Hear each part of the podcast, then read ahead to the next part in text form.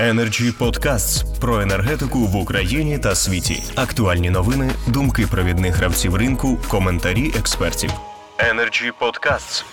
Я добавлю немножко оптимизма, хотя картина, она, конечно, неоднозначная, да, то есть есть и плюсы, и минусы, но вначале все-таки скажу о, о том, почему мы в такой ситуации, почему мы снова говорим про наращивание добычи, ну, уже не знаю, ну, последние лет 20 мы точно говорим, может, даже дольше об этом.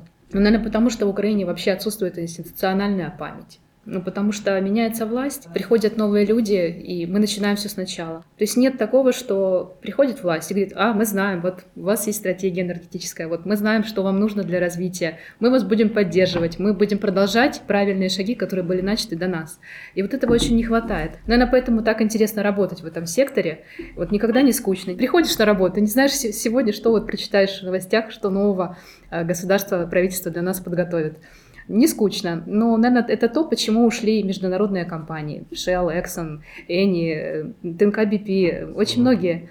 А, к сожалению, некоторые даже не смогли войти. То есть, на самом деле, то, что многие мейджоры смогли здесь какое-то время продержаться, это вообще здорово. Это ну, говорит о, о многом, что они приложили очень много усилий для того, чтобы здесь быть. Некоторые, вот марафон, например, он пытался, но даже не смог войти на рынок никак. Ну, вот такие вот вещи. На самом деле они банальные, но они очень важные. Вот эта стабильность регуляторная, поддержка государства, то есть государство, оно должно быть как родители по отношению к ребенку. Это должна быть бесконечная вера в этого ребенка и поддержка. Если этого нет, ну, наверное, тогда ребенок не развивается настолько хорошо, как мог бы. Почему у нас получилось? Ну, наверное, потому что такая команда энтузиастов, э, людей, которые безумно любят этот бизнес, эту деятельность и любят быть первыми, любят пробовать новое. Вот, наверное, такой драйвер, да, основной у нас в компании.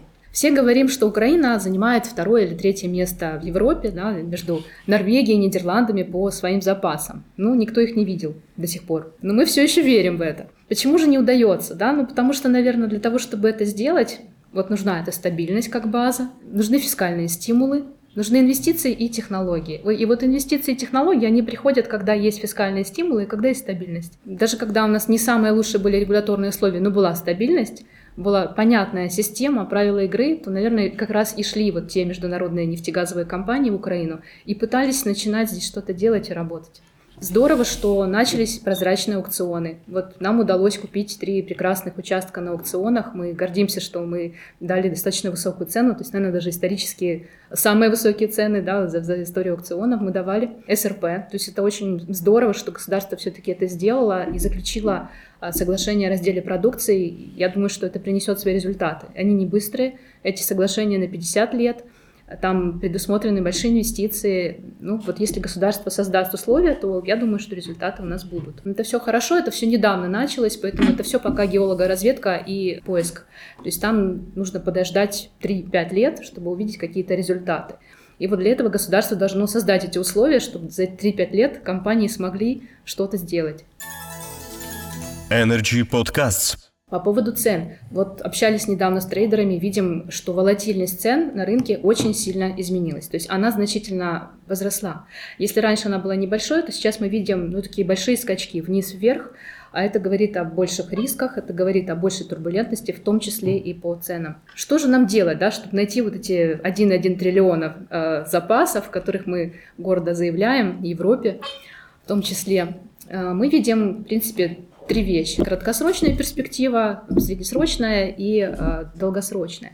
В краткосрочной перспективе это, конечно, сотрудничество с Укргаздобычей, это активы УГВ, это доразведка, это разбуривание действующих месторождений, но для того, чтобы туда идти, нужен доступ к геоинформации. Нужно совместно садиться, изучать геоинформацию. На сегодняшний день такого доступа, к сожалению, нет. А в свое время была хорошая инициатива, наверное, году в 2015 или раньше, когда сделали рабочую группу и обещали дать этот доступ, Data Room, геологическая информация для совместного изучения, и затем выставлять выбранные рабочие группы участки на аукционные конкурсы. Ну, как бы до этого пока не дошло, мы видим. Среднесрочная перспектива – это газ плотных пород. К сожалению, в Украине нет определения даже, что такое газ плотных пород. То есть нужно дать законодательное определение. Нужно определить прозрачные, четкие критерии оценки таких запасов, подсчета и постановки на баланс. Для этого нужна методика.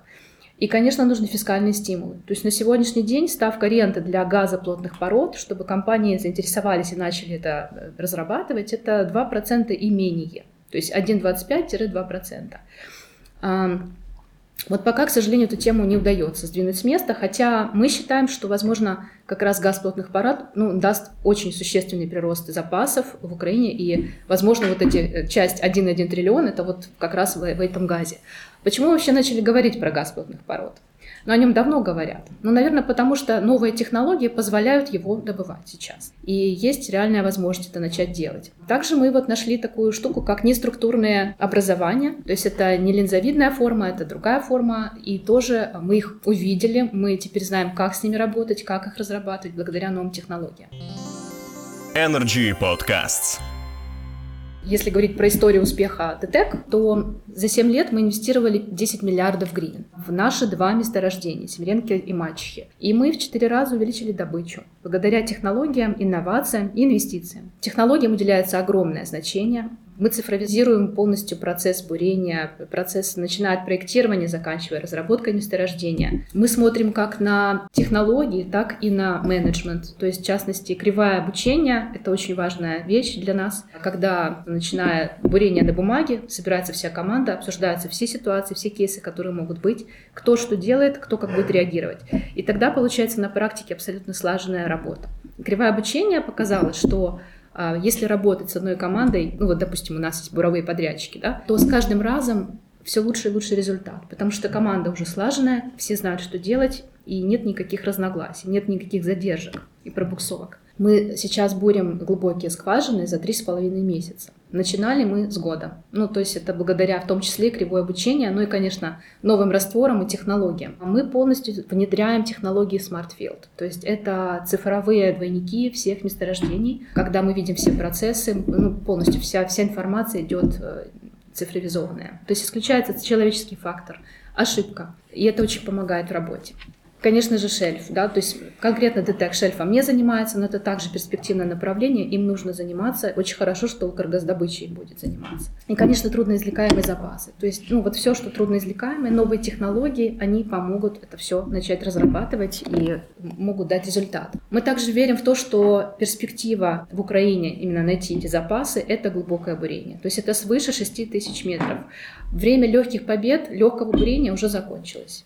Настало другое время, когда нужны технологии, инновации и много инвестиций, стабильных инвестиций, системных инвестиций. То есть вот когда цены падали, мы продолжали инвестировать, поэтому есть такой результат. В этом году мы выходим на 2 миллиарда кубометров газа, и мы планируем удвоить этот результат в течение 5 лет. И, соответственно, инвестиции в течение следующих 5 лет также могут быть порядка 10 миллиардов гривен. А вот эта вот системность, она приводит к результату. То есть мы сейчас добились того, что у нас 10% в добыче по Украине, и у нас 40% в добыче среди частных компаний и мы на этом останавливаться не будем. Конечно же, те достижения, которые мы планируем в будущем, они зависят от новых участков, от э, гринфилдов, и сейчас это пока поиск и разведка. Очень мало в Украине, к сожалению, говорят про декарбонизацию, энергетический переход. На самом деле это огромные рынки, это источники энергоресурсов, и газ здесь является уже переходным видом топлива и огромной поддержкой. Как финансовой поддержкой, так и синергетической. То есть мы видим здесь возможность взаимодействия природного газа а, и вот этих новых видов энергии для, для их создания. К сожалению, мы пока не видим поддержки государства в разработке этих вещей. Мы очень бы хотели поучаствовать в разработке дорожной карты, стратегии Украины по развитию вот этих новых видов энергии. Нам никто не мешает сейчас вместе с Европой одновременно внедрять эти вещи. Никто не мешает вместе с ними сейчас создавать эти рынки. Европа работает сейчас над своими стратегиями, над водородом, над биометаном. Что важно, они создают сейчас рынки, которые будут потреблять эту энергию. Восточная Европа – одна глобальная проблема. Мы привыкли, что энергоресурсы дешевые, а они будут дорожать. И как раз вот эта зеленая энергия, она будет дороже. Что хорошо, вот недавно говорила с Эквинором, компания, которая имеет все, и портфель нефтегазовый, и портфель, связанный с энергопереходом, новые виды энергии, водород, вот эти все вещи, они не собираются прекращать добывать газ. Они собираются его компенсировать комплексно другими вещами. То есть это и высадка леса, это и энергоэффективность, это и извлечение СО2, это создание хранилищ СО2. То есть они будут балансировать это, чтобы убрать вот этот эффект карбона, да, то есть СО2. Не знаю, насколько оптимистично у меня получилось, но готовы делиться историей своего успеха, готовы это транслировать и, скажем, внедрять дальше вместе с другими. Energy Podcasts про енергетику в Україні та світі. Актуальні новини, думки провідних гравців ринку, коментарі експертів. Energy Podcasts.